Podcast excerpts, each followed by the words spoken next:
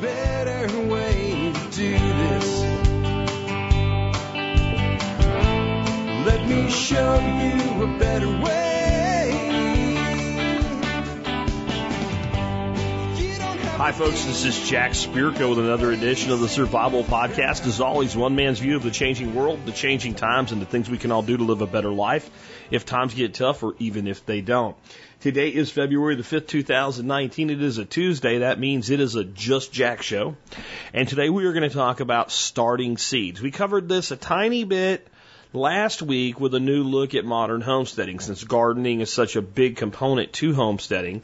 But today we're going to take a deep dive into it. Now, what I did today, I went out on Instagram this morning, I put out a video and said, hey, let me know what you want me to talk about here. Tell me the concerns you have, the problems you have when it comes to starting seeds. And I also went on the Facebook forum page, not my main page, not the business page, the forum page. It's really highly interactive, and I asked the same question, and boy, did I get response. Um, I can't say that I'm going to cover everybody's stuff here, uh, but certainly a huge portion of today's show is generated by your questions, your comments, your concerns via social media. This is a good reason to follow us if you don't, because you never know when I'm going to do this, and you never know how I'm going to do this. Uh, last week, I took input on which topic to cover, and I did that only on Instagram, not on Facebook. So, you know, uh, give Instagram a shot if you haven't, guys. I, I, I was like, for years, I never did anything with Instagram, and to my own detriment. But um, I've been kind of surprised since I found out some of the people that, that we can follow on Instagram. Like we follow a lot of people on different hiking channels and uh, national parks, and just some of the pictures they they they post bring a lot of joy to your day. So uh, definitely get on Instagram if you're not, and check out It's a Jack Life. And uh, I think you'll enjoy some of the stuff we do there that we don't do anywhere else. Remember, my Instagram channel um, is a place where you get to see parts of my life that have nothing to do with the show. And if it wasn't for Dorothy, you'd never see them at all. So it's Dorothy doing whatever Dorothy wants to do and having a good time doing it and interacting with y'all. All right, with that, before we get into the main topic of today's show, let's go ahead and hear from our two sponsors of the day. Sponsor of the day number one today is uh, harvesteating.com, the awesome Chef Keith Snow. Uh, he has a great uh, website. He's got some courses on how to cook. He's got a blog. He's got a great YouTube channel. He's got a great store with a, a lot of great products. And he's been serving on our expert council for like five years now. So it's just awesome guy to have as part of the team here and as a sponsor of the show. Now, I want to frame, you know, learning to cook with today's show. If you're going to do all this work to start seeds, to grow the best quality food you can in your own backyard, don't you think you should up your, your game a little bit when it comes to, uh, to cooking? I do. So I'll tell you what, Chef Keith is a guy you can learn a lot from. Check out his website and all his great stuff at harvesteating.com. Next up today, Safe Castle Royal. This is, I call them the original survival podcast sponsor because when we had no sponsors, uh, when we were so young as a show that I wasn't even willing to take a sponsor, Vic Rantala from Safe Castle said, Hey, we want to sponsor the show. I said, dude, I can't do it right now. I really can't. He said, what do you mean? I want to write you a check. And I'm like, no, I don't have enough listeners yet. It wouldn't be right and that, that really, I think, was an establishment of a great relationship that now has gone on for almost 10 years. Uh, we were about six months into it and we had, you know, a few thousand or more uh, listeners and we were growing rapidly and I felt comfortable. And we brought them in as the first sponsor and they've never blinked and they've never left us. They have everything you could think of for your prepping needs. The practical to the tactical, the guns, the gardens, and everything in between. You'll find it all at Safe Castle Royal. They have a great discount program. It's uh, $29 a year, and it's worth every penny, and it saves you big money on everything they sell. But if you're an MSB member that supports this show, you get that membership for free, uh, and it's lifetime. You can't even buy that membership lifetime, but they will give it to you for free if you are a supporting member of TSP and the Members Brigade. So they are just an outstanding supporter. And again, the original survival podcast sponsor. Learn more at safecastle.com. Okay, with that, I want to uh, jump headlong into today's topic. Um, I want to start out with saying something that's not even in my notes, but I think it's important that I say this because since I've been doing this show a long time and there's a lot of things I know really, really well and have a lot of success with, when I put something out, I think a lot of times it's assumed that I'm putting it out as an expert. Sometimes I'm putting out as a really highly qualified person. I don't really like to use the term expert for myself. Um, but yeah, I really feel qualified to give the information, and I really feel like if you do exactly what I say you do, you should do, you will always get good results. And if you don't, you didn't do what I said. I'm not quite there with this topic. I am good at starting seeds, or I wouldn't do a show by myself. I'd bring somebody else in. But if you had to rate it from a one to a ten on my success rate as as a seed starter, and a one was you just suck and that, that, that nothing even grows I mean, like you put the seeds in there and they just die. And a 10 was every single time you get a great result, I would probably give myself somewhere between like a 7.6 and a 7.8, which is pretty good. I mean, that means that in general, I get good, healthy plants, even though I have some failures, and that in general, I get enough to make the time worthwhile doing. But I do have some bad years. I've had years where you know, I had a few of the things that I started came out really good and they went out and they did their thing. And, you know, some of the basic stuff like peppers and tomatoes, which are like the big two that people always want to start early for obvious reasons, like I just finally said, screw it and just stopped trying and waited a couple more weeks and went out and bought plants. So it, it, it there are, and we work our way through these problems. It happens to everybody. And there's a bunch of different ways to do this. I'm going to try to give you as many options as I can. I'm going to try to help you with as many things go wrong, how to deal with them or prevent them in the first place as I can. But I'm doing this as someone that's pretty damn good at it, but I am not promising you results because there's so many variables at stake here. Um, but what I want to start out with is something I've talked about in the past on the show that I think is really important for people to get their heads around to realize that sometimes maybe we cause the problems and we, we try too hard and we make things fail that otherwise succeed. And I think the best way to do that with understanding this topic is to look at how seeds germinate in the wild. Because this answers so many questions. So we think that, you know, we're providing this perfect environment. We're either using artificial lighting or some kind of way of filtering sunlight or controlling sunlight, and we're providing optimum temperature and never let the ground dry out and block the wind or whatever and we provide this perfect little bubble for our seeds. And then if you think about that and how difficult it can be at times, you wonder how do plants just grow? Like just grow in nature. Because nature seems so harsh. So it, it seems harsh, but nature doesn't grow gardens. Nature grows ecosystems. And what you never see for very long in one place in nature, unless something is very wrong, is bare earth. You, you see some sort of growth, whether it be meadow, whether it be field, whether it be brushy growth, whether it be woods. You see an open space in nature that, that plants don't start colonizing relatively quickly, something bad happened.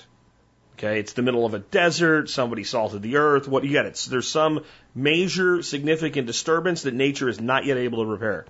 But in time, most disturbances will begin to be repaired, and the first plants that grow there will be the toughest, hardest, hardiest pioneering plants you can get. Um, the, the stuff that you just you can't stop it from growing. The stuff that you see growing in a crack in a sidewalk, that stuff will show up. It'll start to establish a, a beachhead. As it does, it will produce organic matter that will fall. It will spread. And sooner or later, you'll have some sort of a covering. Now, along comes a seed. Let's, let's make this even one of those seeds that we struggle to grow. Somebody goes in the garden, picks up a pepper off the plant, looks at it. It's got some sun scald on it. It's starting to rot. Maybe a bug's chewing on it. And says, nah, and throws that pepper just instead of composting it or trying to use it, they just throw it in the grass few weeks later, Mr. Gardner, who's struggling with his pepper plants, finds a young, bushy, tough ass little pepper plant growing in the grass and wonders how this all happened. Well, that pepper seed fell down and became somehow in contact with the earth. It probably had some of the pulp of the pepper on it too. And maybe it was really windy, but since the grass was a little bit tall there, or whatever was tall there, the wind really didn't affect it. It was blocked and it was protected by the plants. And while the sun was beating down on your garden, the sun was being filtered through the lower growth plants to this little seedling. And of the, you know, 20 seeds that were in that pepper, the strongest of the 20 not only germinated, but lived long enough for you to find it. And actually, that area down there in the bottom of that grass was pretty freaking sheltered. There was a humidity containment down there. There were already root pathways where other plants that had grown had died off, and that little seedling followed those root pathways and was able to get nutrient from the dead organic matter from those root, path, root pathways. Since it was all covered, there was probably a lot of biological organisms going on down there. Now, if Mr. Gardner has practiced cover cropping or has done mulching or anything like that, maybe his garden soil is even better. But that stuff down there is not bad. It gave the plant everything that it needed. The temperature was warm enough. The moisture was high enough, but it wasn't too high. Excess moisture was able to drain away. The light was filtered and long, and that little plant grew. And there's something important to think about here, which is that in all of this discussion, if the plant you are starting can be planted directly in the ground and do well in your climate with the growing season you have, plant it in the ground and let it grow from day one in the place that you want it to be. Because we have all found that tomato plant that volunteered. We have all found that pepper plant that volunteered.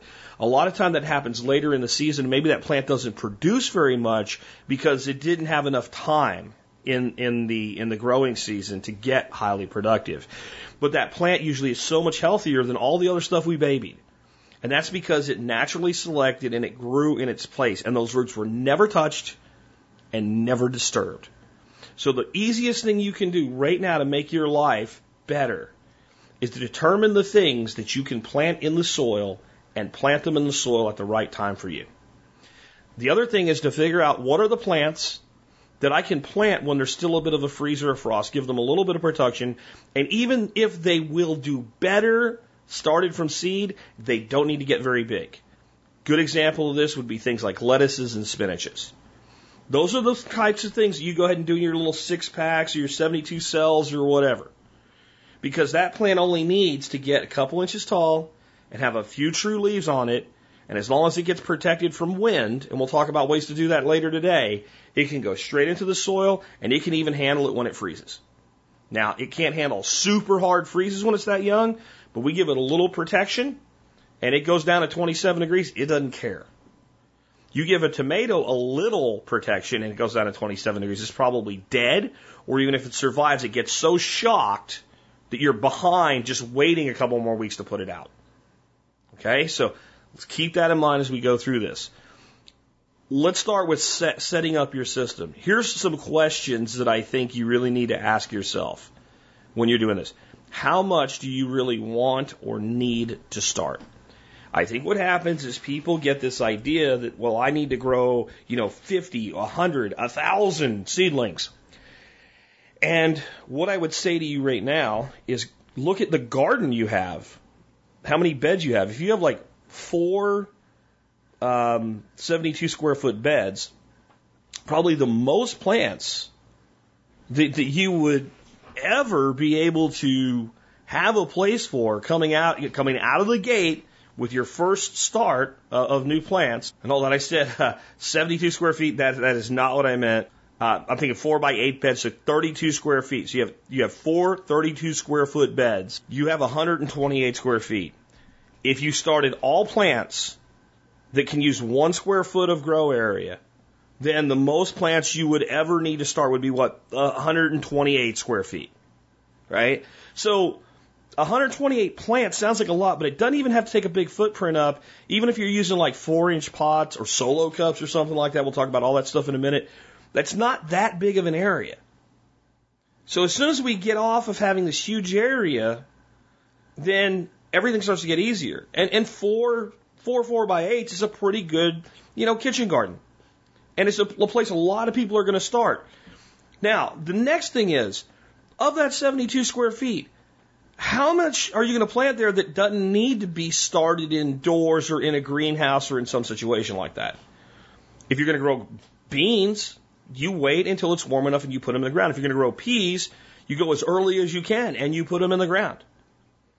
If you're going to do carrots, you pl- you don't transplant carrots. You don't transplant corn. You can transplant lettuce, but you don't always have to. We'll talk about some tips and tricks to do it and get it going and, get around needing to start it that way.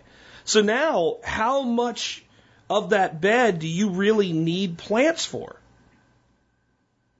If it's, let's say, half, if it's half, it's what, 64 plants? So now a, a small shelving unit and either four LED grow lights or two light fixtures for T8s, and you've got enough sp- you've got enough space. Now, where it's going to be, how we're going to do it, how we're going to solve the problems, I I don't think it's really as critical as first let's let's rein it in from thinking we need some giant you know 10 by 12 greenhouse unless you're going to go into you know marketing your plants and selling your plants which is a good side hustle you don't need that and before you do that Get good at doing it. So let's rein it in and bring it down in size. And don't, don't, I'm not saying don't start more plants than you have space for, because start, starting exactly twice as many gives you the ability to have half of them die and still have enough plants. But don't go out there and start a thousand plants when you have room for a hundred. Don't do it. Because you will fall behind on your maintenance and upkeep and learning, and you'll lose so many, you might end up with nothing. When if you just went out and started 50 plants, you might come across the finish line with 30 really good ones. And that's, that's, if you did that in your first year, you should just be proud of yourself and pat yourself on the back. All right. So manage your expectations. Then we got to start thinking about, well, where are we going to do this? Indoors? Garage? Outdoors? Greenhouse? Where are we going to do this? And that has a lot to do with, well, what's your climate? Flatly, I have never had better results with starting plants than having them be able to receive natural sunlight and be relatively warm. That is, that is the best. In my climate, it's really easy if you're only doing, say, 50 to 100 plants to have trays that are easy to move and do all your seed starting in some sort of a greenhouse. We'll talk about different options for that soon. And when we get those times when it freezes, go out, carry your trays indoors, have maybe a decent grow light setup so at least if they have to stay in for three or four days, they don't die. But as soon as you stop having freezing weather consistently, you cart them right back out in the greenhouse. That is probably the best way. Some sort of a heated greenhouse where we don't have to do that or we only have to do that under the most extreme weather, even better. Something like a cold frame, we'll talk about later, really good. Often we can do a cold frame and we will not have plants freeze. Uh, we can even do an improvised cold frame using something like uh, hay bales. So an old fashioned cold frame like my grandfather had, he started all his plants for our garden. which was about a quarter acre garden. All the plants he needed to start, which was peppers, tomatoes, broccoli, cauliflower. We planted everything else direct in direct sow we did not start them early as seed. When it came to running stuff later in the summer, running in the fall, I would start plants like Swiss chard, etc., in pots, kind of in filtered shade, just sitting on the ground with a tray. Because out in the garden they got too much sun as babies and they got hit too hard with pests right away. So I would get them up. But other than stuff like that, everything else we did direct sow. Cucumbers were direct sow. Corn was direct sow. Beans were direct sow, etc. Now, this isn't some you know, tropical paradise, it was central Pennsylvania, USDA zone six. So most of you can put most of your stuff directly in and you should. And then that opens up the idea of let's not even do a rack system. Let's, let's do some kind of an outdoor greenhouse cold frame. And if it gets really, really cold, let's bring the stuff inside. The other thing it does is it lets us reduce how big this protective dome, shelter, whatever it's going to be is. And if we are going to heat it at all in some way, then it's cheaper to heat and more efficient to heat than a really big open space. Because one thing you can't do, you can't put in a 12 by 12 greenhouse that's not heavily insulated and not using some sort of off grid heat like compost heat or something like that, and be in a climate where you need to heat it 20 days during this period of time, at least even 20 nights during this time, with something like propane and end up okay financially with the decision when it comes time to put those plants in the ground, unless you were growing so much that you were selling plants and making money off it. If you're going to do all that and you're going to end up with 50 to 100 plants, you would have probably been better off finding some place to buy them affordably and let somebody else do it. Because even though you, you came out way ahead on the cost of seed and dirt, you're, what you're burning three, four, five dollars worth of propane a day for 20 days. Buy a lot of plants with that. So if we're going to start stuff outside, unless we're going to do it where it's a financial component to our, our lifestyle, or it's a really big garden, like a market garden or something like that, then we need to kind of size that stuff down or go very heavy insulation or come up with some alternative heat source. Um, as far as lights, your lighting choices are LED, T5, T8, T12, which we're not even going to talk about, um, and natural. And my favorite for the average person is LED. It's the latest technology. It's full spectrum. It works really good. It's affordable. It's cheap. Because we always can say, well, you know, I got my money back on that, you know, 70 bucks I bought for two light fixtures and some T8 bulbs. Well, okay, what was the electrical cost? And they're actually pretty efficient. Don't get me wrong, they're pretty efficient. But if you buy decent LED lighting, you know, you might get five seasons out of it before something comes out that's just so much better, you buy it just because it's that much better. Where with those uh, fluorescent bulbs, you should be replacing those every year. So now you got an ongoing recurring cost. Um, if you have fluorescent light fixtures, especially T5s, T8s, use them. I mean, if you already have it, use it. Don't go buy something different. Uh, the other thing I like about the fluorescent fixtures is they're long and they, they, they lend themselves well to a rack system. Where the LEDs, you kind of got a square foot with the ones I recommend, the Kingbows, and you kind of have to use you know, a lot more of them to, to make up a space. So you, you got to plan out how much space you're going to need based on the size of your containers at the time that they're going to be the biggest and all of them are still going to be there and then work out your lighting footprint from there if you're doing indoor lighting. Again, as I said though, natural lighting, if you can do it, is what I've had the best results with. Last year, I was running a 600 watt Kingbo light in a hydroponics tent with heat at night inside my garage because I just didn't have any room in the house to do it without getting yelled at. And it cost me more in electricity than I should have allowed it to, to run that heater because we had a pretty tough winter last year. And the plants were doing okay. I went out to my greenhouse and I don't have a lot of space in there because of the aquaponics system in there. And I'll, I'll tell you about a, a, change coming with that in, in, a future episode. But I took some um, cheap metal shelf brackets that you can buy at Home Depot or Lowe's and bolted them up high in the greenhouse above my my rain gutter uh, garden in there, and just put some two by sixes across there. I made a shelf, and I took the flats out of the grow tent and I brought them outside and I put them up there, and everything took off immediately because it was getting enough sunlight that even though it was 45 degrees outside, it was you know 85 degrees inside the greenhouse. Even though the greenhouse needs some real attention to be more efficient and it was getting that good direct sunlight and it grew like crazy. And there was two problems with this. And this is what you got to think about if you're going to take this kind of approach. Number one, because it was way out there and way up high, it got easy for me to forget to water everything and let stuff dry out. And I did not automate something. And if I was going to do that, I should have. And it got to be like, well, I don't think it's going to go below freezing tonight. And I'm really tired. I worked all day and I don't feel like going out there to get them. Now, if I had that greenhouse more fixed up so it was more efficient, I could have it set up to heat a lot more efficiently. And I could bring those plants in more square footage to work with. Not really square foot, if I got some of the stuff that's in the way out of there, it could make it a lot better and it'd be a lot easier to set up automation for watering and things like that. So that's just again more to think about. Um, heating when you look at heating, you know, you have mats, you have space heaters, etc. I've had people tell me that they think the seed starting mats are overpriced. Um, I know they cost more than a heating pad or a reptile heating pad or something like that or heat tape. In my experience, they hold the right temperature, they don't get too hot, they don't fail, and they work better.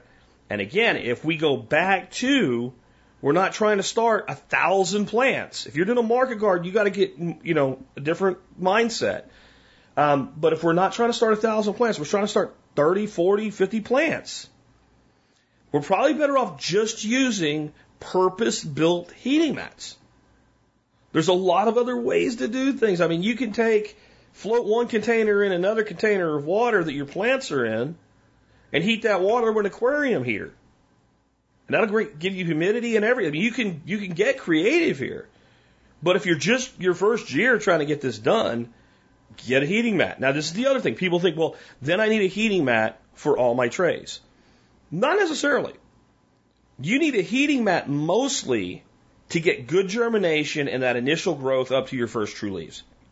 At that point, if you're doing this indoors, the plants don't need a lot of help from a standpoint of heat.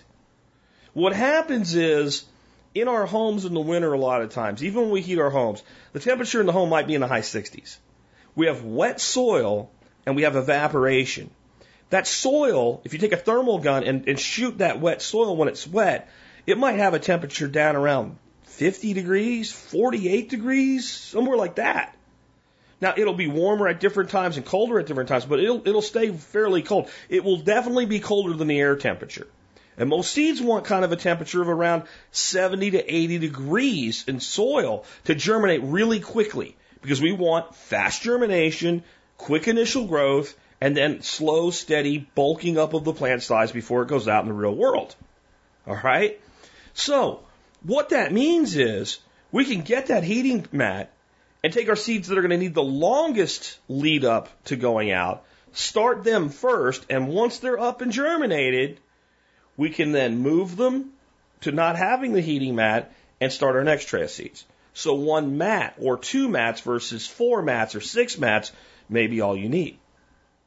The other thing we can do, hey, you know, take an old fish tank, turn it upside down, and you can create a heat trap that way, and you can heat that, and a small starting mat pretty much you can fill the inside of that aquarium even if the mat's not under there, and you'll have enough warmth in there to get the soil up to temperature.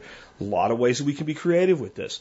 If we're doing things inside a grow tent, we have a lot less of that evaporation. We have more of a humidity control. It's a lot easier to keep things warm. The lights themselves will help keep the plants warm. This is another thing. You can mitigate your need for heat if you do what you should be doing with most lights anyway. Even LEDs do generate some heat. Those lights should only be about an inch above the soil before those plants are germinated. And once they germinated, they should, that, that light should only come up a couple inches. Get your lights down low we're, we're trying to do is make the plant feel like I got all the, as long as it's not too much light, it's not too hot, I got all the light I need.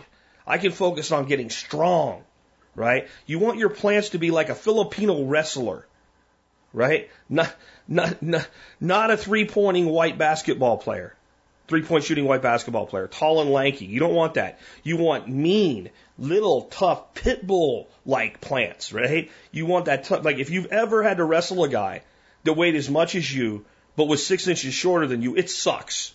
It completely sucks in every way because they've got so much leverage. With a plant, you're not looking for leverage, you're looking for the ability to be stocky. So we bring those lights way down, and as those plants come up, we bring those lights up. Well, you do that, and all of a sudden you're warming the soil to a degree just from the lights. I want to talk a little bit here about determining your starting dates. This is really, really important. So, what you want to do is plan if Farmer's Almanac says your last frost date is March 15th, you probably want to plan to put your plants out March 21st, unless the weather guesser tells you you're getting a, a significantly late frost at that point. Give yourself a week. But, but time your plants so they'll be ready on that day and give them one more week of being taken care of. Because we're going to use that week to harden plants off. So what you do, you go to Farmer's Almanac. I have a link in the show notes so you stick your zip code in. It'll tell you your average last frost date and your average first frost date in the fall. Then you need to count back. If that plant, and you just read the seed package or the catalog you're buying the seeds from. If that plant needs six weeks of, of, of being started in advance before it gets put out, then you count back six weeks from that date, and that's when you about when you want to start your seeds. It, it's really that simple. Now, I want to talk about hardening off. Here's what happens a lot of times. Joe decides he wants to start seeds. Joe listens to a, show on, on the survival podcast on starting seeds. Joe goes out and gets some lights. Maybe he gets a pot tent, right? Whatever. Uh, he gets a little greenhouse, whatever he does, and he gets all his plants. He puts them in his little containers with this perfect soil, and they grow all beautiful.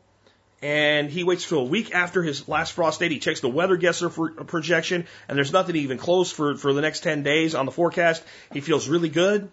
Nice sunny day, right in the middle of the day when the sun's at the highest point because he got out of bed late on Saturday when he put his seeds in the ground. Joe goes out to his garden. He takes all these perfect little looking plants and they are just perfect looking. They're mean. They're tough. They're low and squatty. His tomato plants are as big. The stalk on his tomato plant, even though it's only like five inches tall, is as big around as his little finger. He is so excited. He puts all his, his plants in the ground. He steps back and waters them in. He feels really good. He comes back an hour later and they all look like shit. Transplant shock. And it's more than just transplant shock. This plant went from a place where it didn't have any wind touching it. It didn't have major fluctuations in temperature. Whatever light was the right amount of light. If it was natural sunlight, it was somehow filtered through the shade of a, an opaque greenhouse or Joe used an area on the side of the house where there was shade in the afternoon or whatever. And now it just went out in the middle of the day in the blazing sun right after being transplanted. And then it got really cold compared to what the plant's used to. And the plant is just all freaked out and it just looks like crap. Sometimes the plants turn around and come back for you. Sometimes they don't. So what we want to do is we want to give the plants a little more sun, a little more wind, every day for a week leading up to planting them out. So if we had them in kind of a place where they get shade um, for four hours at the end of the day, we want to move to a place where maybe they'll only get three, and then two, and then one. If they were indoors, we want to move them outside to that kind of that shady place. We want to just think about it like a fish going in a tank. You know, you float the bag so the water comes to it like that, and then you maybe add a little bit of water, and then the fish goes in. So the fish doesn't go from water that was 55 degrees because it was shipped and it got cold and it could survive, but it had 55 degree water and it had a pH of 6.4. And then you dump it in a tank where all your fish are happy because they're at 80 degrees with a pH of 7.4.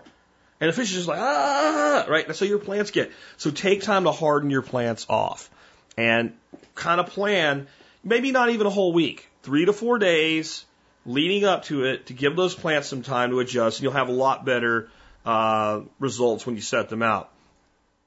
I want to do some troubleshooting now, like, because I think the basics of how you do this are pretty well understood. And I can give you a link to a, to an earlier show if you just want to know the how. I want to talk about all the stuff that goes wrong and all the ways we can, we can deal with it because that's what I got the most out of social media. Not exactly how do you do this, but I tried it and this shit happened and I didn't like it. It made me angry and sad and I couldn't fix it and I don't want to do this anymore. So that's what I want to focus on. Let's start out with slow and low germination rates. People say I put all everything out and man, it just took forever for those little guys to pop up. Uh, or like only 10 of them did out of 100 or what have you. Now, you could have crappy seed, but it's probably not the case. And I'll say my thoughts on that for seed storage questions later. Um, most of the time, slow and low germination is because the soil is too cold, and it's for the reasons we were talking about. You think, well, I, the house is 71 degrees. What's the soil temperature? The, the Etekcity little laser thermometers get interesting. To, to go, you know, you, say well, the temperature in the house, the air temperature is 72 degrees. Point that sucker at your wall. I mean, I'll do it for you right now. I have the house currently at uh, 70 degrees. That's the temperature of the house. Um, but the wall temperature on one side of the house is 73, and the wall temperature on the other side of the house where it's colder is 68. Interesting, isn't it? The temperature of my desk is 77 degrees because I have my arm laying on it. I guarantee you, well, I have a, a glass of water sitting here that's been sitting here all day and never had ice in it, and it is 65 degrees. I'm actually taking these temperatures right now. So the water is 65 degrees in a glass sitting on the desk, and the desk is 76 degrees. So imagine wet soil with evaporation creating evaporative cooling. And that is most likely the case. If you want to increase your germin, germination rates, increase the temperature of the soil temperature. But again, you got to think about this. It doesn't necessarily mean you need to go out and buy purpose built products. If you live in like an old house up in the Northeast, you probably have a radiator. If you don't know what a radiator is, you don't have them. But if you do, your plants don't need light until they germinate, with some rare exceptions, and they're not going to be the ones you start early. Set your tray on top of that radiator until they germinate, and then go put them under the lights. There's one way. Here's another way. Um, if you own an incubator, you literally have a box that maintains a great humidity point that you can dial your temperature in exactly. Yeah, I know we germinate, uh, or we germinate, we, we hatch eggs at like 98 degrees, 100, whatever, you know, 99, depending on the bird. Um, but we could take all our little seeds that we're trying to start, drop them in our incubator, set that sucker to 84 degrees. As soon as they germinate, take them out and put them under your lights. There's a lot of ways to do this. There's a lot of ways to do this. So that's the number one thing that causes that. Um, some seeds, though, do have a need. Now, generally, this is not your typical vegetable seeds, but some need to be scarified, some need to be stratified, which means they need to be held at a cold temperature for a period of time. Some of them really do well with being soaked. Um, again, I do not think you should start your peas or beans in a pot, but when you're putting those out in your garden, if you're going to plant in the morning, take them at night and soak them in water overnight, you know, like eight hours overnight. And your germination will be faster and, and stronger by doing that because they'll hydrate themselves. There's many seeds that do that. The next, and this was one I got so many people ask about on social media today. Long and leggy. Your lights are too weak for the plant. Lower your lights all the way down to the plant. Now I actually did a video of like you, if you, this already happened, and yeah, you can lower your lights, but now you have this pathetic little plant that's like four inches tall and it's all leggy and it's falling over. I did a video of what you can do to fix that. And the video's in the notes, so I won't go deep into it. Basically, you push it down a pile of dirt around it and get the lights down low. Move it into a, hot, a bigger pot and put it deeper and get the lights down low. But leggy is almost 99.9% of the time you do not have enough light to the plant and so the plant is putting all its effort into getting as high as it can because light must be there somewhere or I wouldn't be growing here. Think about the plant in the grass. It gets filtered sunlight, but it gets the most light when it emerges from the grass. We, the, the innate intelligence in a seed tells it that, that light is up. And if it doesn't get enough light, it will, like, I'm to die. Think about it this way, like, you know that certain things aren't good for you, but if I put you in a situation where that's your only chance, you'll do them, and then once I get that done, maybe I'll figure this out. That's what the seed's doing. Uh, poor color. Poor color in plants generally is due to a lack in nutrients. Since you should be using a quality potting soil, it shouldn't be that possible, but it can happen. Using a small amount of liquid fertilizer in uh, what you water with is a really great way. People say you should never fertilize seedlings. And I say to those people, just shut up and go away and don't talk to people. You're, you shouldn't be allowed to talk to people and pretend that you know what you're talking about. Because plants need nutrients, and if they're not getting nutrients and we can give them nutrients that they can use, we should do that. You know, it's like, well, they want fruit or whatever. Just shut up. Just stop. Okay? I, I'm serious. Like, just don't listen to that. Um, the other reason, though, can often be because of cold soil temperatures. If we're not getting warm enough, the plant, even though the nutrients there, it can't use it. Uh, and then sometimes poor color is an indication the plant is just basically dying for a variety of reasons. Again, if it's if it's leggy and has poor color, it probably has poor color because it's leggy, and it probably is leggy because it's not got enough light. Um, mold, slime, dampening off. Almost always too much water the, the soil is too wet and it doesn't get enough oxygen and it causes all these problems. I like the idea of watering seedlings from the bottom, but what I have found is it leaves a lot of time to mold and slime and dampening off. You don't disturb the surface, it's really great, but if the plants are sitting there in water, it can be a problem. So what's the solution? Well, one solution is water the plants, however you do it, with a misting wand, with a small watering can, whatever, like you would normally do. but have them sitting in a tray where, yes, they can get water from the bottom. Give them a small amount of water in the bottom. Uh, where by the time you come back at the end of the day, it won't have any water in it anymore. And the plant will still be damp enough to make it till tomorrow before you have to water it again. That's one way you can extend how long, how, you know, how frequently you have to water, but you let the root ball dry out. That's one way. Uh, another way is to set up, if you could do it where you're not going to make your house wet, wherever you have set up, is to set misters up and have misters frequently mist the surface throughout the day. So you never worry about the plant completely drying out, but you never oversaturate it. Another way would be an, an aquaponic slash hydroponic type of solution where the plants are in a tray. The tray fills up with water once a day. Let's say there's a big tub underneath the rack. And once a day, a little pump kicks on. It runs for a certain period of time. You have some sort of a fail safe so that it can't flood. And then it turns off, and then maybe a solenoid opens a valve, and then the, the tray dra- drains. So it waters from the bottom, and then it drains out. Another way would be a manual process that's very similar. We create a tray with some sort of a drain in it that drains to a bucket. We come in and we fill our tray and we wait 10 minutes and then we open it and drain our tray. That would be another way. Uh, there's a lot of ways you can do this, but watering from the bottom would be great if you could do it all the time. I have found though that it usually results in too much moisture. In any event, if you're getting mold and slime and dampening off, you're too wet or you're too humid. There's just nothing else that causes this. Um, next was a, lot of questions on keeping things warm, and we kind of covered that to a degree. But again, I want to reiterate look, where do you already have places that are very, very warm? Even though I said, yeah, if you heat your house, uh, but the air temperature is like 68 degrees, because a lot of us aren't going to try to make our house 84 degrees in the winter. So, moist soil in the house could have temperatures that are 10, 15 degrees less due to evaporative cooling. But if you have the, re- the way you heat your house is with a wood stove, right near that wood stove, it's not freaking 68 degrees. It's like 88 degrees. So put your stuff there.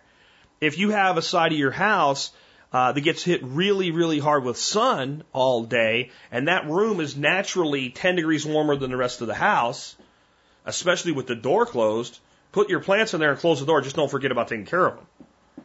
You know, if you have a greenhouse, if you can insulate it, then you can figure out how to heat it, and it's going to be plenty warm in there during the day when the sun's out.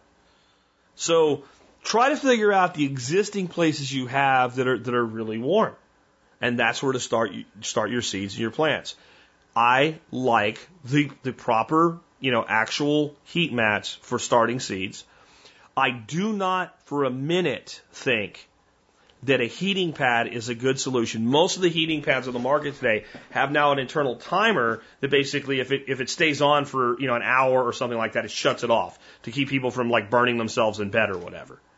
Electric blankets don't seem to be that efficient. If I wanted to do a lot of seeds indoors and I wanted to maintain a soil temperature, I would use heat tape and I would control it with a thermostat.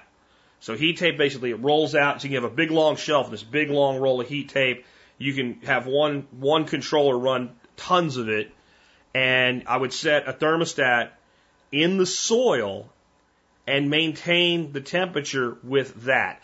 This is this is the way when I used to do snakes. When I would breed snakes, I would heat all my snakes with heat tape. So I'd have a big shelf, and I kept snakes for my breeders in Sterilite boxes and the heat tape went over one side of the Sterilite box so the snake could be warm on one side and cool on the other and thermal regulate. This would work for soil. I've never done it, but if I was going to do it on a big scale and I needed this, I would do that. That said, I wouldn't do that if I was going to do this on a big scale. I would build a fully insulated heated greenhouse if I was going to do the nursery business thing. So I'm just trying to give you a bunch of ideas here.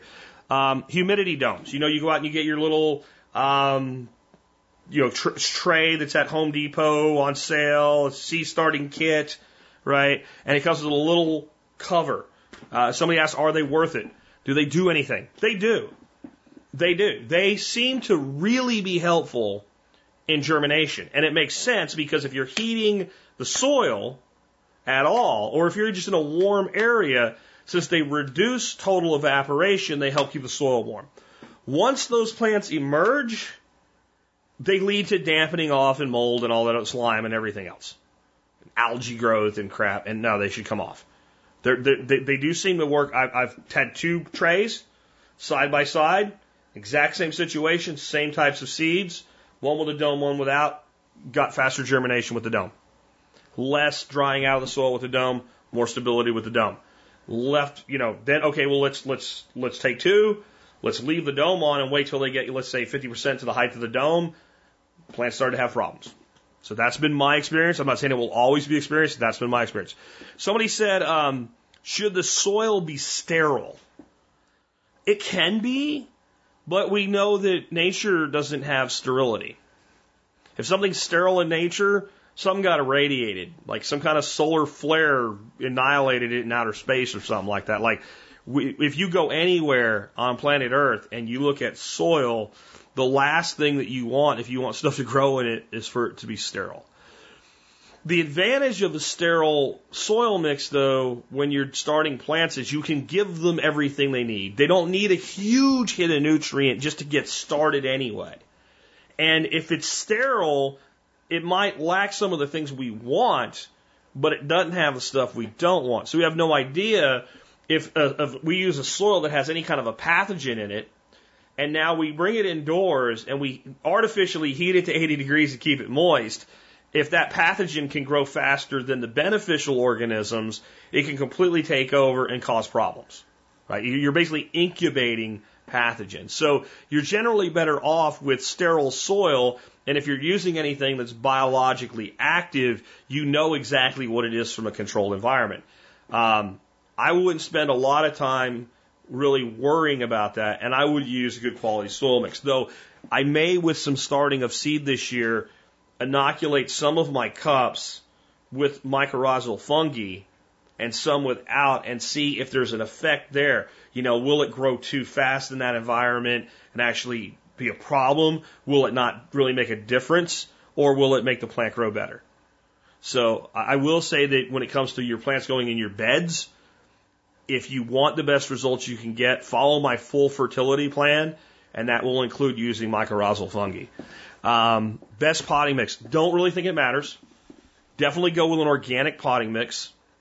I'm going to actually tell you this. If you went with a conventional potting mix and you started your seedlings and then you've got that little bitty bit of roots and you're going to knock some of that dirt off anyway, and you put that out in the garden and everything else you do was kind of organic permaculture practices, I, I, I don't think it would be harmful in any way to you, your family, your food, your pets, or your poop. I wouldn't get too wrapped up about it. If you have the option, though, to use a quality organic potting soil, I recommend you do it. For your maximum happiness, I recommend that you get yourself, build a frame, and put quarter inch hardware cloth on it, which is basically screen. Try to beg or borrow or steal a piece of it because you don't need a whole roll of it uh, to do this. And if you if you have other use for it, go ahead and get a roll. And then take that and take some sort of a tray, like the mixing tr- concrete mixing trays or something is a good thing to do this with. Set your your your uh, your your, uh, your, your screen up on there and fill it with your potting soil and rub your hand through it and sift your potting soil. This extra step will make your life better because what you're going to end up with is that screen is going to have a big couple handfuls of like big, thick, bulky pieces of wood.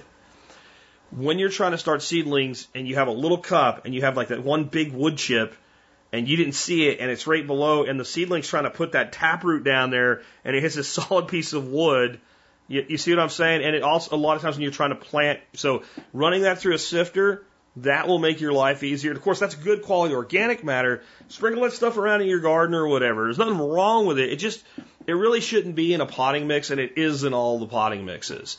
Um, a good potting mix, uh, EcoScraps is good. Miracle-Gro Organic is good. Uh, most organic potting mixes are good. You can mix your own. That's going to be beyond the scope of today's show. Uh, I really think that it's inexpensive enough that if we're talking 50 to 100 plants, especially in your first year while you're learning, let's eliminate that variable. Because we're talking about a skill set today with a lot of variables in it. And mixing potting soil is not a variable to starting plants. It's another skill.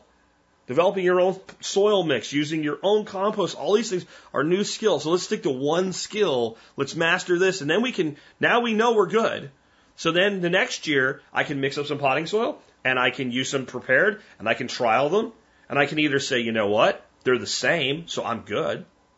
And I can do mine for less. Or you're going to go, that's a lot of work and it's just, it's not worth it to me. You'll be able to make your own decisions that way. Um, the number one plant that people seem to have problems with starting is peppers. Peppers can be tricky um, because they get leggy really fast. Is the number one thing.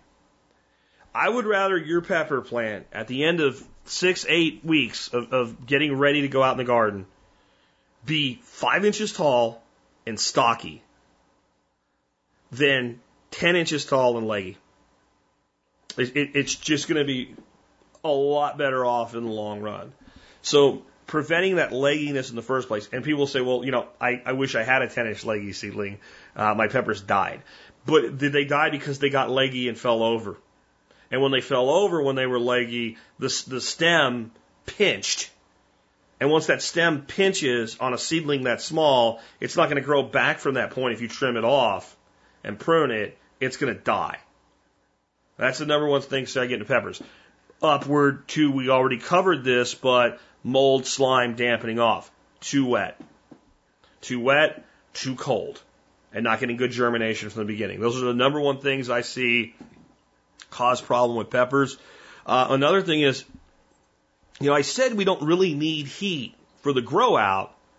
We just need heat to germinate if I, when I say that though, I'm meaning it's a relatively warm place. And we're just using the heating pad to speed up the germination. If it's legitimately cold, peppers don't grow worth squat. So enough warmth as well with peppers will help you and go a long way. And again, getting that light down on them and getting it good. The best pepper starts I've ever done have been in a greenhouse. Good sun. I'll tell you another kind of pepper trick or hack or something like that. Um, peppers love, once they actually start to grow, to have a drop in temperature and then go back to being really hot. They like to get really warm, get cold, and I don't know if it's just something. See, peppers are actually a perennial shrub. They're not an annual plant. I know that you think you, they are, you've been told they are, but they're not. If you go to a place where it doesn't go below freezing, you can find pepper bushes that are 12 feet freaking tall in some situations. I mean, I grew jalapenos to six foot tall in a single season. And they were not leggy. They were badass in hugel beds that I had built in Arkansas. Uh, I got videos where I'm standing next to the jalapeno and it's over my head and I'm a pretty tall dude. Um, so these are a, a perennial shrub. And so even though they don't go below freezing, you know, places like in Mexico and whatever where these things are native, they do have a temperature gradient. They do have like, and that probably stimulates. They come through their winter and they come out of their winter. So when you're doing that in the short term, you're stimulating that growth. So if there's any way you can cool them down once they're, you know, got some size to them and then let them come back up to temperature. That's kind of a, like a, a, little steroid shot for your pepper plants. Uh, next, storing seeds. Lots of questions. Lots of people helping each other uh, on on the uh, on the website uh, on the Facebook page uh, about this one. Uh, different boxes people use or whatever. I'm going to say there was two ways this question was asked. One, I want to keep everything organized and I want to know where the hell everything is. Well, then yeah, you know, you might benefit. I think one person that was trying to help out suggested um, using like an art box or something like that. Uh, you know, that was designed with little whatever filing boxes, et cetera, because you kind of can stack everything up. So, so organization I get, and there can be some real thought that goes into that. But more people were really asking, "Hey, uh, I, I don't want my seeds to go bad." It's actually I, I think the prepper space with survival seed vaults and stuff like that has done a disservice to society um, with how resilient seeds are. My grandfather started the same pepper and tomato seeds for 40 years. And I wish to God that when I was a teenager and I went off to the army, I had even thought about this and I had preserved his seed lines because I didn't. But he had two, two yellow envelopes. They were probably 10 years old last time I saw them. And one said peppers and one said tomatoes. And every year he would save some seed, and throw them in there.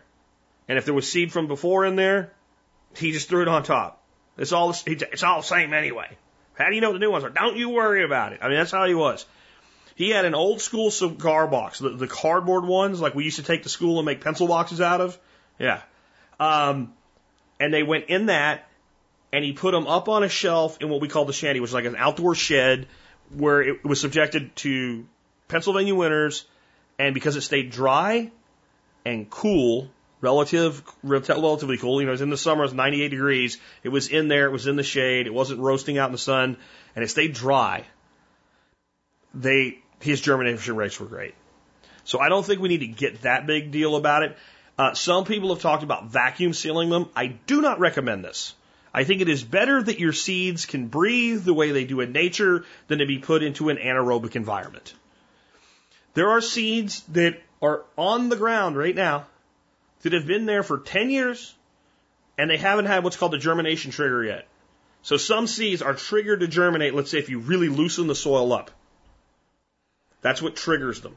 So if you go out and you have this patch of grass and there's nothing there but this one type of grass and you think, well, you know, this is really well done and, and, and there must not be any other things there, especially if nobody's using any herbicides.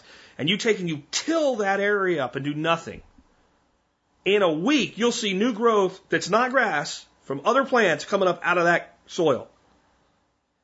And those seeds were there. It wasn't like they fell there after you did that. That was a germination trigger. And that seed could be 10, 15 years old. I had, when I first moved in here, I went, I bought a bunch of different seeds and I threw them all out of my swale uh, berms. You know, like coriander and, and dill and stuff like that. And some of the stuff, like it didn't grow the first year at all. And so I was like, I don't waste money. I'm not going to buy any more of this. And then two years, three years later, I'm walking through the swales and its conditions have changed. We had a really great spring. All of a sudden, there's these plants growing that I didn't throw any seed there for four years.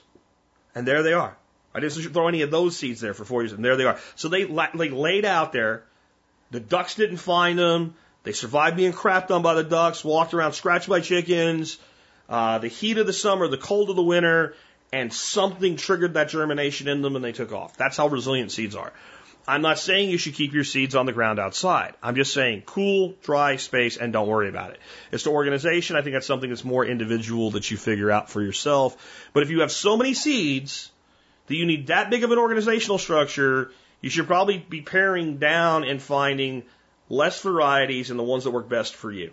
I, I love variety. I try some new things every year, but in the end, I always go back to the reliable producers, and that should be your main goal. Um, the next is, well, what about using those solo cups? That was another one people asked me about. Uh, can you use solo cups versus pots? You can. Um, I think one of the problems with them is they're so deep, people tend to underfill them. It's because it takes a lot of soil to fill one of the, you know, like the college drinking cup, I guess is the, the national college drinking cup. Um, so then your lights aren't low enough because now the seedling is an inch below the top of the cup. So if you're using grow lights in that situation, you really got to bring them down then. And then you do have to go through and drill them and create drainage in them. So I, I have no problem. A container is a container. A four inch square, purpose built pot with drainage holes is what I've gotten the best results out of. I've pretty much gone 100% away from, from 72 cells, 144 cells and stuff like that. With the right equipment and the right attention to detail, if you are a market producer and you want to sell six packs or something like that, they're great. Somebody growing 20 to 100 plants, four inch, and get good quality pots and you'll be able to use them for years. Get trays that they go in, and you know when you go to the when you go to, to like Home Depot, Lowe's, the box stores, look at the trays and find trays that'll work for you. They have tons of them set aside. They'll give them to you for free. You know, if you buy plants and they come in pots that are good usable size, save the pots. Post on Nextdoor. Hey, I start seeds. Anybody that has some pots that they're going to throw away, I'll take them. You can probably get tons of pots for free. It just seems to work better in my experience. Another person asked, should we just turn our lights on and off every day or should we put them on timers? I think you will get better results anytime you're using artificial light to grow plants with timers because timers don't forget to do their job. Um, I've seen a lot of different suggestions for photo period, anything from 10 on, 14 off, 14 on, 10 off, 18 on, and 4 off. I've seen it all over the map. My general advice is about 12 hours a day of light. Keep in mind that when your plant goes out into the garden in early spring, nature is not going to be yet ready to give it 12 hours of light. You won't have 12 hour days. And you, some of you guys, you're going to have 16 hour days by the height of summer. You have crazy long days way up north. But you're probably going to be putting that plant out into a neighborhood of 9 to 11 hours when you, when you put it out through most of the country for most of that, that last frost date. Now that, that means that if you've been given the plant 18 hours, now we have another shock. I like to go closer to that 12 to 14 though, because our light indoors isn't as good as the light outdoors. If you're in a greenhouse, nature takes care of it for you or some other thing. Uh, another question. What about getting screwed by your last frost date?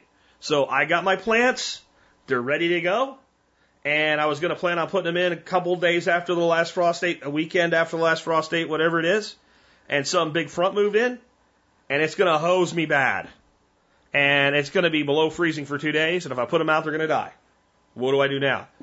Leave them where they are and don't plant them. And the number one thing you can do to not get stuck in this mess is use the bigger pots. I know people like, I'm going to use the trays and I'm going to pot them up. Okay, now you've disturbed the roots. Now you've put them through shock yet again, and you still haven't solved your space problem. The only reason we use these high density cells is to do a lot of plants in a small space. Well, if we plot everything up, they don't fit anymore. Now, again, the cells have a purpose even in the, the home gardener situation because if I do broccoli, I can put that out way earlier than peppers because I don't care if young broccoli plants experience 29 degrees or even 27 degrees. They're going to be okay. Especially if they, you know, a lot of us, when we have those frosts late, it doesn't freeze all day long. Again, we're talking wherever you are close to your last frost date. We get one of those weird fronts that come in and it goes down below freezing for three or four hours. That won't nuke a broccoli plant. It will nuke a pepper plant. So we can have the broccoli and stuff like that in the small cells because we know by X date they're going in the ground. And then just freeze more space up. And now maybe we can start some later started stuff in some bigger pots. But your peppers, your tomatoes, all that stuff that's going to be sensitive. Let's go ahead and put that right in the size pot that's going to be from the beginning, and then there's enough space that if you have to wait an extra week, it's going to be okay. What if you already put it in the ground and now it comes in? The only choice you have is to cover it at that point. Do what you can. We've done this. We've had days where it got really cold and it really should have killed everything. And I just went out and got a bunch of sticks and I just stuck them in the ground so the plants wouldn't get smushed. And we took the the uh, the, the uh, blankets, the moving blankets you get from Harbor Freight, stupid cheap. You should have a bunch of those around. They're so useful. So many things they do. And we just covered it with those and just weighted it down with rocks. And everything survived. Another thing that can happen though, maybe it's not going to freeze. You get a freak, really windy period where your seedlings are sitting out there and they're just getting the shit beat out of them. Hay bales, plywood barriers, anything you can go out and block that wind. It can look like shit. It's temporary. You know, use whatever you have. I've had to do that before. I had one year where the wind was like blowing from the east. And I'm looking out there and these little plants I just put in the ground a week ago are just, they look like they're in the back of a pickup truck. And so I went out and put all this shit and I had to prop it up so it wouldn't get blown over. I had like my, uh, my outside, outside, uh, uh, furniture. I had like these chairs that were like high like bar stools, you know, on both sides of it so it wouldn't get blown over and it stopped the wind. And I looked out and I could see the, the barrier kind of pushing back, not falling over. And it, the wind's now coming from the west and it's just getting the shit beat out on the other way. And it built barriers on the other side, you know, so it happens. It, it does. One of the things you can do if you can find a good source of straw that you use for mulch and compost, you know, buy your straw for most of the season early and just surround your beds with it. And then after you're kind of past that point where the plants don't get the shit beat out of them anymore, Then go ahead and mulch with your straw, compost with your straw, use a straw for bedding, whatever. I mean, the problem with using it for bedding is if it gets wet, it can start to mold and rot, and that's good for compost, but not good for your animals. But, you know, you can, you can wrap it in plastic. If you need to, like, so let's say you bought 20 bales and you want four of them for bedding in your chicken coops, well, you can wrap those four in plastic, and leave the other out exposed to the elements. Now you create a wind barrier and you're starting the breakdown process on your straw already. Or maybe that straw is even going to be just thrown right in the garden as mulch as you move through the season and it's right there. It's also probably sitting on the ground, and there's all kinds of little insects and worms and stuff coming up underneath that's starting to develop that, and maybe that becomes your new bed next year. There's a lot of different ways to skin that cat. Someone asked about topping your seedlings for bushier plants. So, plant gets up, maybe it's about five inches tall. We just cut an inch off of it so that it starts more lateral growth. I've only really seen it work good with two things, and one's a plant you almost can't mess up anyway, but it's mint. Uh, when you're starting new mint and you're like rooting plants and it starts to grow and you trim it and it starts to grow again and you trim it, it just starts to get really beefy and you get a really great runner throwing mint plant. Um, the other plant, and that's not mostly what we're talking about today because mint's so easy, anybody can do it, even me. Um, the, uh, the peppers. It does work with peppers, but sometimes it doesn't. It's a gamble. Uh, It definitely works with peppers once they're in the ground and they start throwing up some really long shoots, and you prune those shoots off, that really kind of beefs them up and makes them again Filipino wrestler type thing. Um, but when you do seedlings, when they're still in the tray, it can work, and it can actually stunt them. So unless they're getting too leggy, I wouldn't do it. That that's just my experience so far. Someone asked, well, when is the point where for all it costs in time and energy and effort to do this, I'd be better off just going out and buying plants.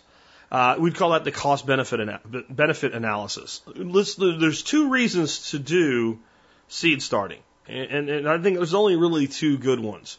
Uh, one is to save money, and two is to be able to grow what you would not otherwise be able to grow. I guess three would be just for the, the ability to develop the skill, right?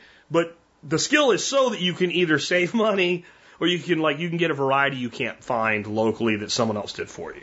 So if I want to grow like some kind of mystical tomato that's on the cover of um, uh, the, the seed catalog and it looks like a purple golden gem and no one around me provides me that. I guess the other one would be you know what's in there, like all of the stuff at the box stores, the Bonnies and stuff, it's all grown with chemicals. I don't worry about it because once it's in my garden, by the time it's producing food, it's great. And it, you know, the stuff that isn't, that would not be in that category would be like spinaches and lettuce. And I'm not paying $3 a plant for a freaking lettuce plant that's already halfway grown. I, that I'm going to be eating their toxins directly out of the leaf. Tomatoes and peppers and stuff, I don't worry about that. I would say if you're going to need six tomato plants and six pepper plants and everything else you're going to direct sow into the ground, and that's pretty much what you're going to need to buy, um, then you are probably going to be better off even paying full retail going out and buying your plants. Because it's going to take a long time for that light and the energy and the time and all to repay itself. I think you're in a perfect place to learn the skill set. You've got so little to take care of. You don't need much space. You can focus on getting really good at it and developing your system because here's the beauty of developing your system. You develop your system and it works. And it's a big enough thing where you can plant and start and effectively take care of 24 plants. When you want to be able to do 48, all you do is double what you have. You have no second guessing anymore. So I think it's a perfect place to learn from. But if you're never going to have a desire to be much more than that, and a lot of us don't, then you're probably better off buying your plants. That's if you're going to Lowe's. If you can find Joe Blow's nursery and he has good quality and he sells plants in six packs instead of one plant at a time, then you're probably at a point where most of us could break even at the worst buying our plants. You know, when you can buy plants for $2 a six pack, think about how much effort goes into producing those, those six plants. So then you're back to the point of now I can't save money. Do I just want to know the skill so I can be bigger someday? Do I just want to know the skill so that I can know the skill if I ever need it? Or are there four things I want to grow that nobody around here is going to provide for me and they need to be started indoors or in a greenhouse? Or do I need to do a shitload and now the cost benefit analysis swaps? Outside of that, there's no shame in going out and buying your plants. None. Um, that's kind of the way to look at it. But I, I'm going to tell you that the way to find plants that you can, you know, buy and get and still save money by gardening is not Lowe's and Home Depot. You know, and they're fine for some tomatoes and peppers. Everything else, you are losing money. I'm telling you right now, you're going to lose money versus doing it yourself and just throwing a seed in the ground and hoping. Okay?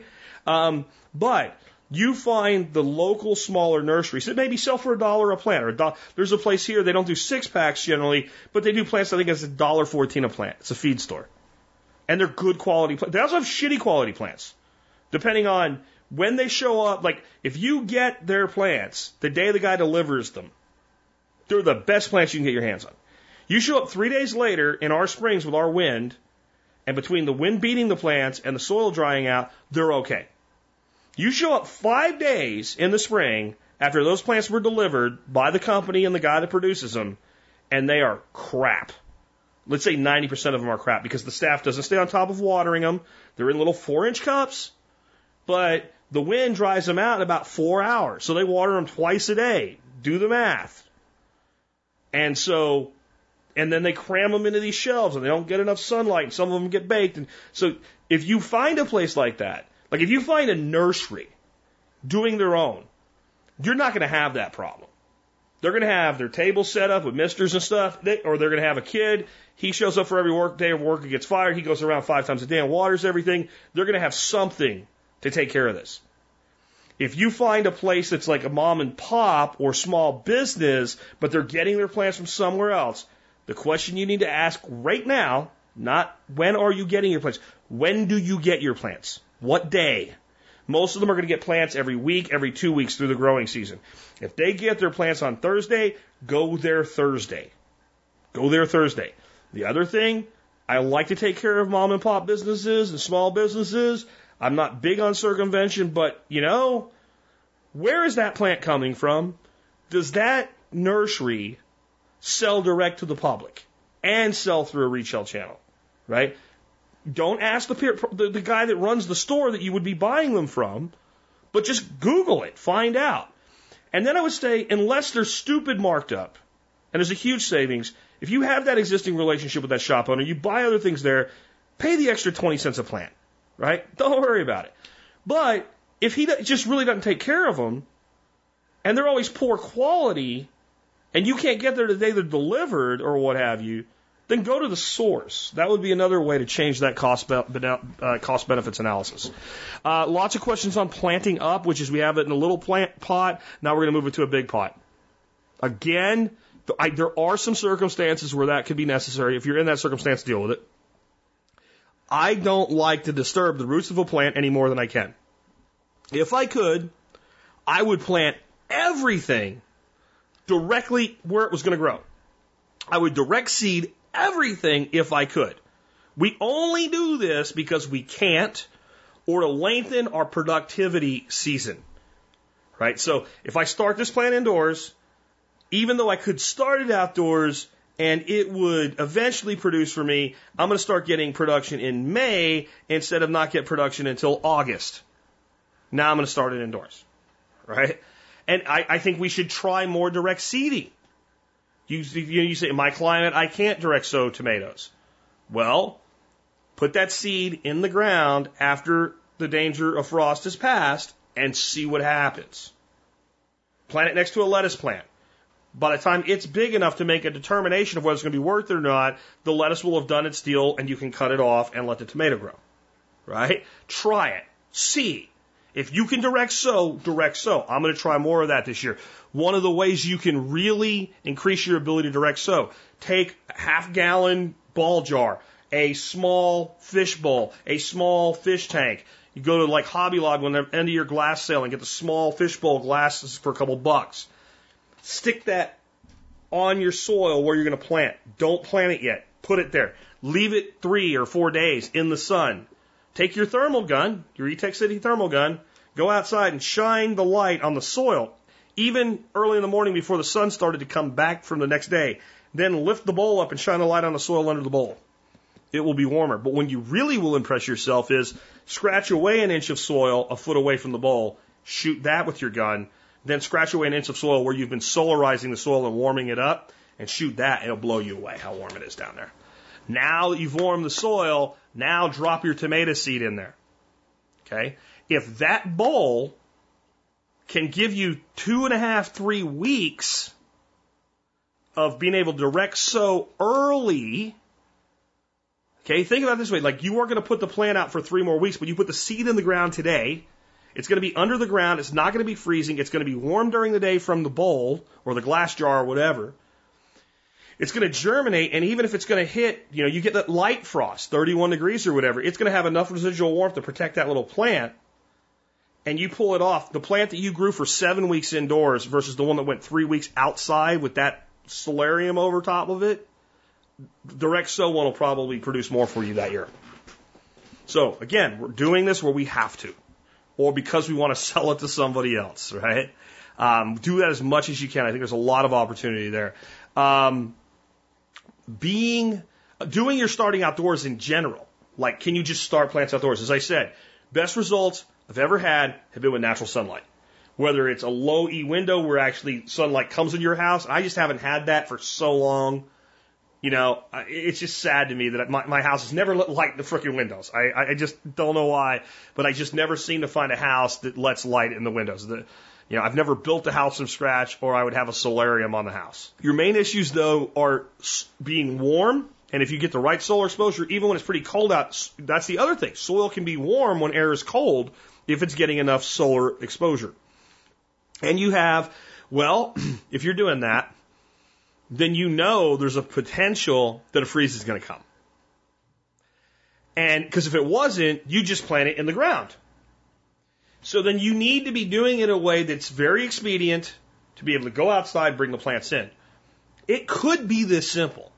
If you have a garage with the right aspect, that every morning you're going out to your garage and you're lifting up your garage door and you put all your plants outside your garage and you water them and you go to work and you come home and at the end of the evening, if it's going to be too cold, you bring your plants back in your garage and close the door, and the residual warmth off of the house keeps it from ever going below freezing in your garage, and your plants are protected.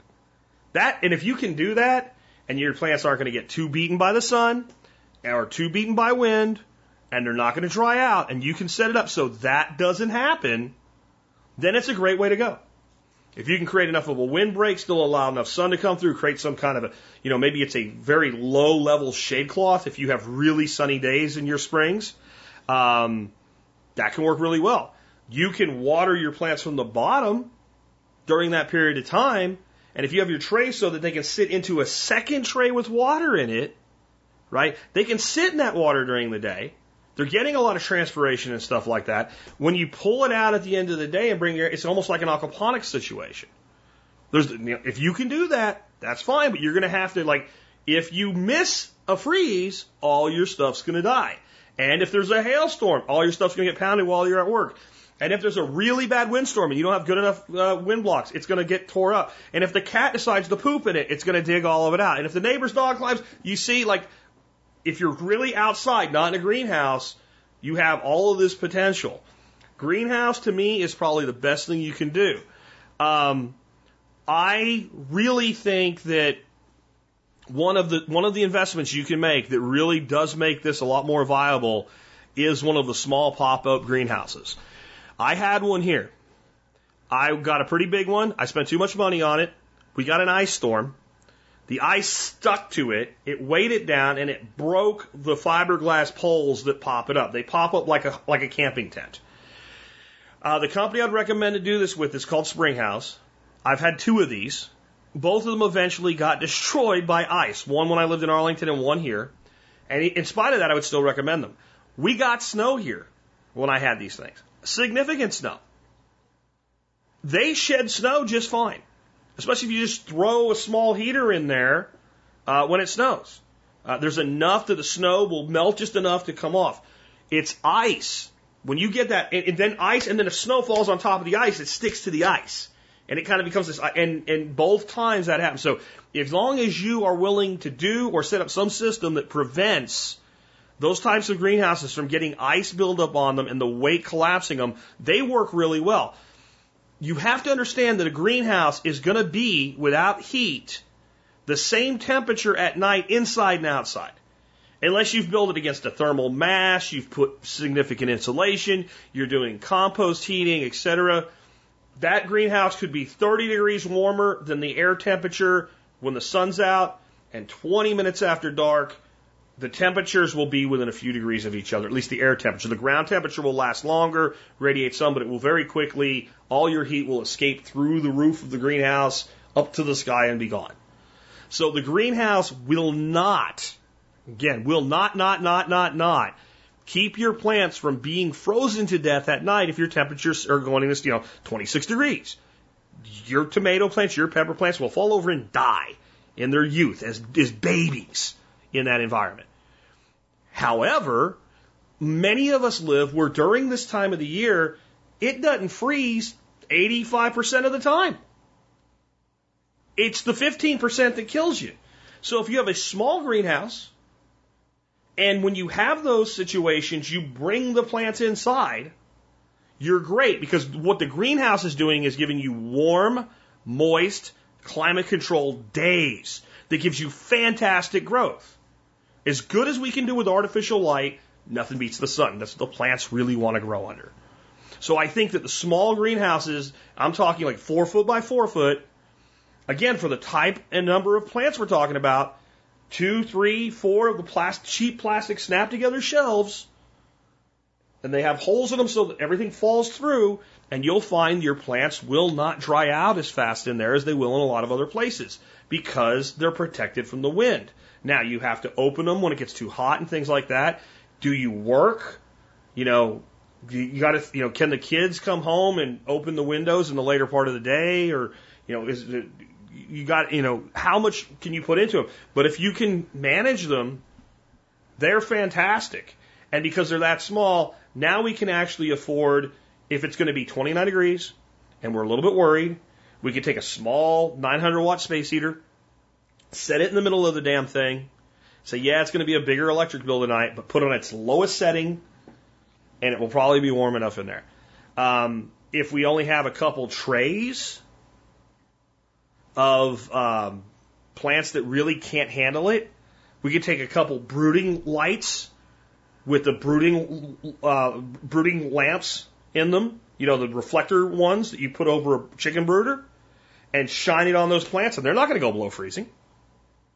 Now, if you're going to go down to 40 below zero, like you guys just did, yeah, but most of the country, by the time you're into this period of time, you're not getting a lot of the really brutal cold anymore right? Counting back from your last frost date, six weeks, four weeks, five weeks, depending on what you're planning, it's a lot more forgiving.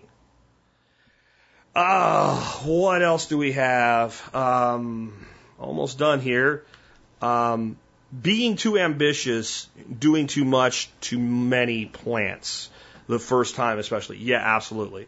Kind of covered that a bunch of times. That stick to a few of these, a few of those, a few of this other thing. Somewhere in the neighborhood of four to six dozen is a lot of plants. It's a lot of plants. And if you think about the savings, now, now we can start talking about the savings. Like, so if we do four dozen plants, that's 48 plants. If you were to buy those 48 plants from Home Depot at 298 a plant, uh, new math, blah, blah, blah, the common core, yada, yada, actual mental algebra, $143. Check my math if you want. And some, some pennies, 143 bucks. Well, now, you know, we can pay for three or four Kingbo lights and uh, plastic shelving in it, or we can pay for a small greenhouse, and everything just got paid for just from that alone. Now, don't fool yourself though, because you probably weren't going to go out and buy 140 bucks worth of plants from Home Depot. You probably weren't, and you probably don't need to because you probably, if your garden's relatively small, you probably don't even need to start that many plants. But you could start that many and cover your losses and or give some plants over to friends. So yeah, definitely with your seed starting as you're getting started, let's try to do a few things really well, develop our system and expand from there. And let's try to put most of our plants in the ground where they're going to go from day one. And again, one of the biggest tips I can give you is any kind of a glass uh, container, put over top of the soil, warm it up, protect that young plant, get it growing faster. Go to the show notes today because there's a lot of material in the show notes for you guys to help you out. One is a video where I, I called it using a, a fish tank as a mini greenhouse. And I had this 40 breeder reptile tank and uh, there was nothing in it. And I had some lettuce plants that I had started. And this was like early March. I think actually I put them out in like third week of February in, in North Texas. And lettuce plants, it can go, you know, good, well started lettuce plant. There was a good garden, established soil, Everything grew really well for me there.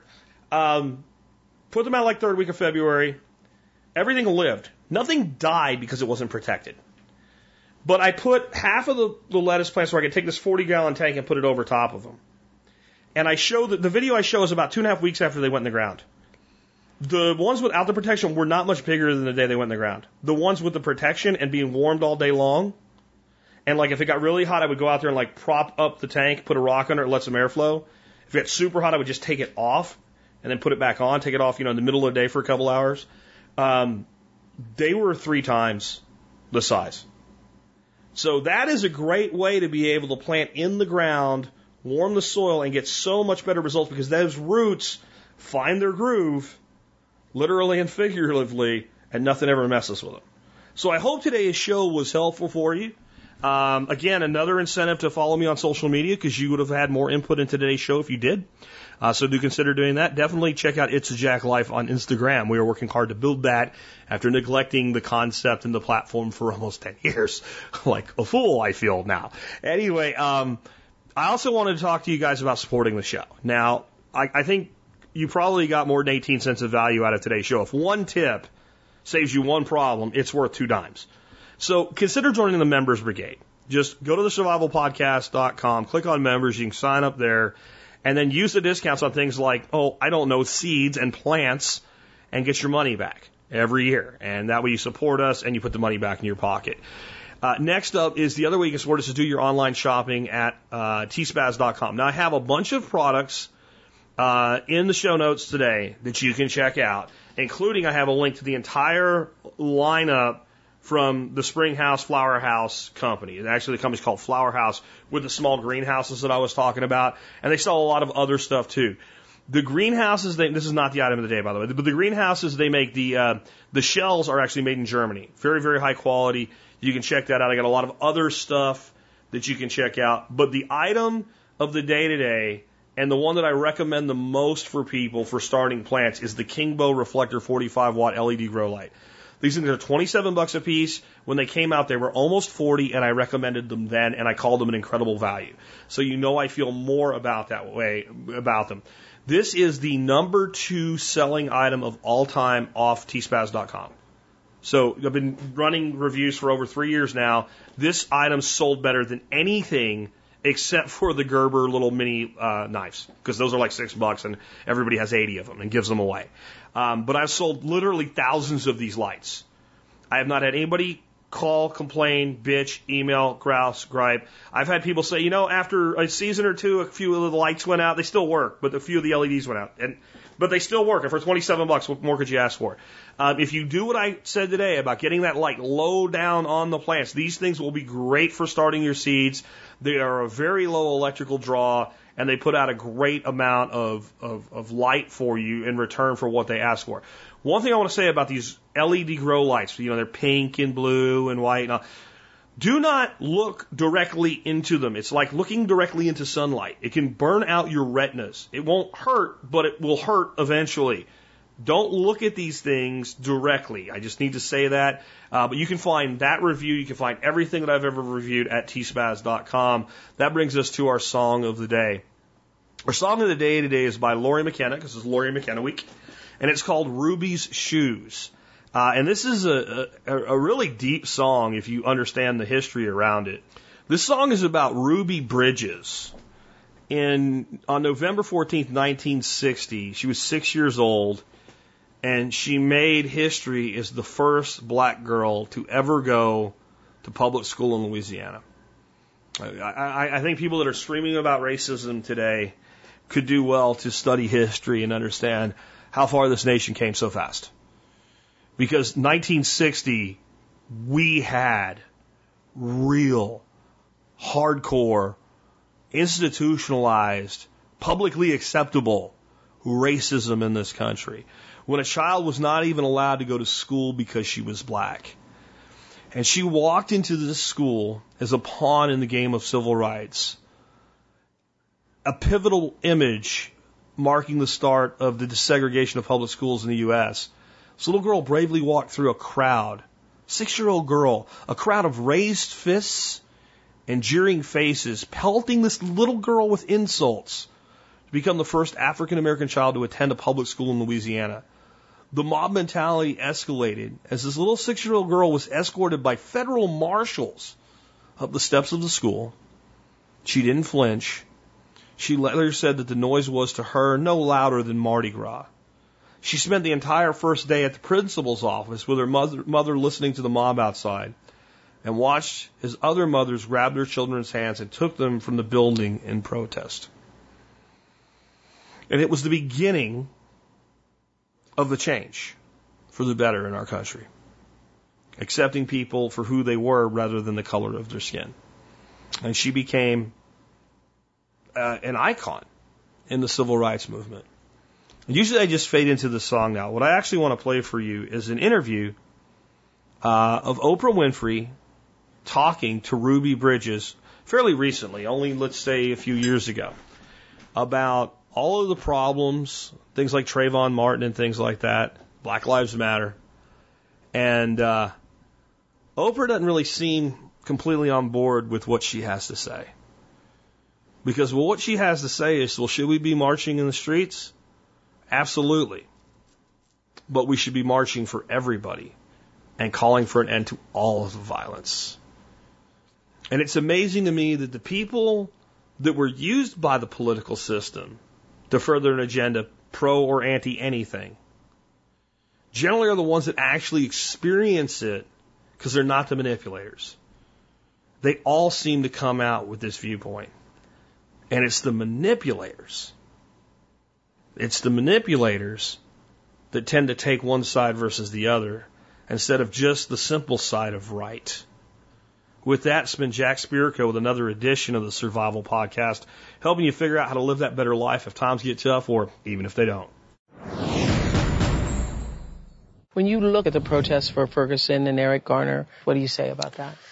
You know, Oprah, um, I think I have a different take on that, and it's just me personally. Mm-hmm. Um, I so sympathize with the Brown family um, Trayvon Martin's family. Because your own son was shot. So I understand what that pain is like for them.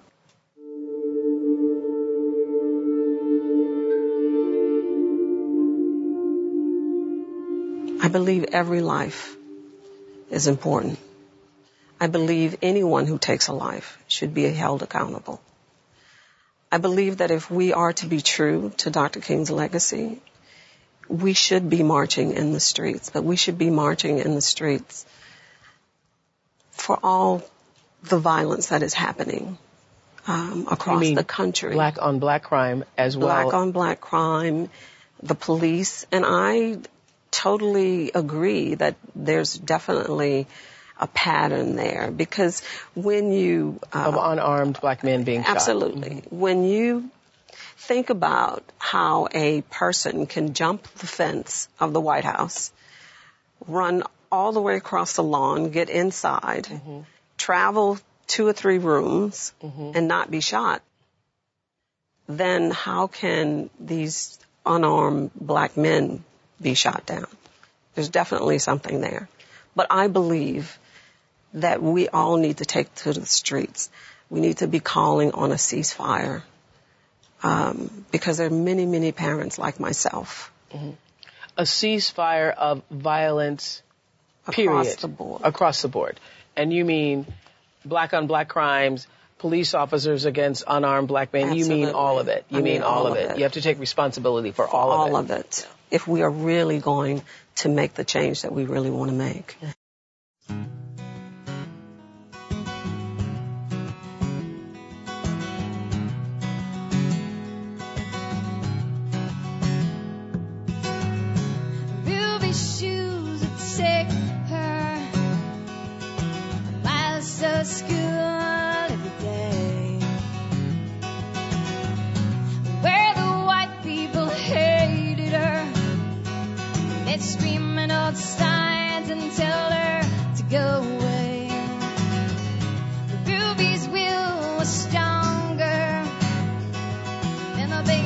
What the signs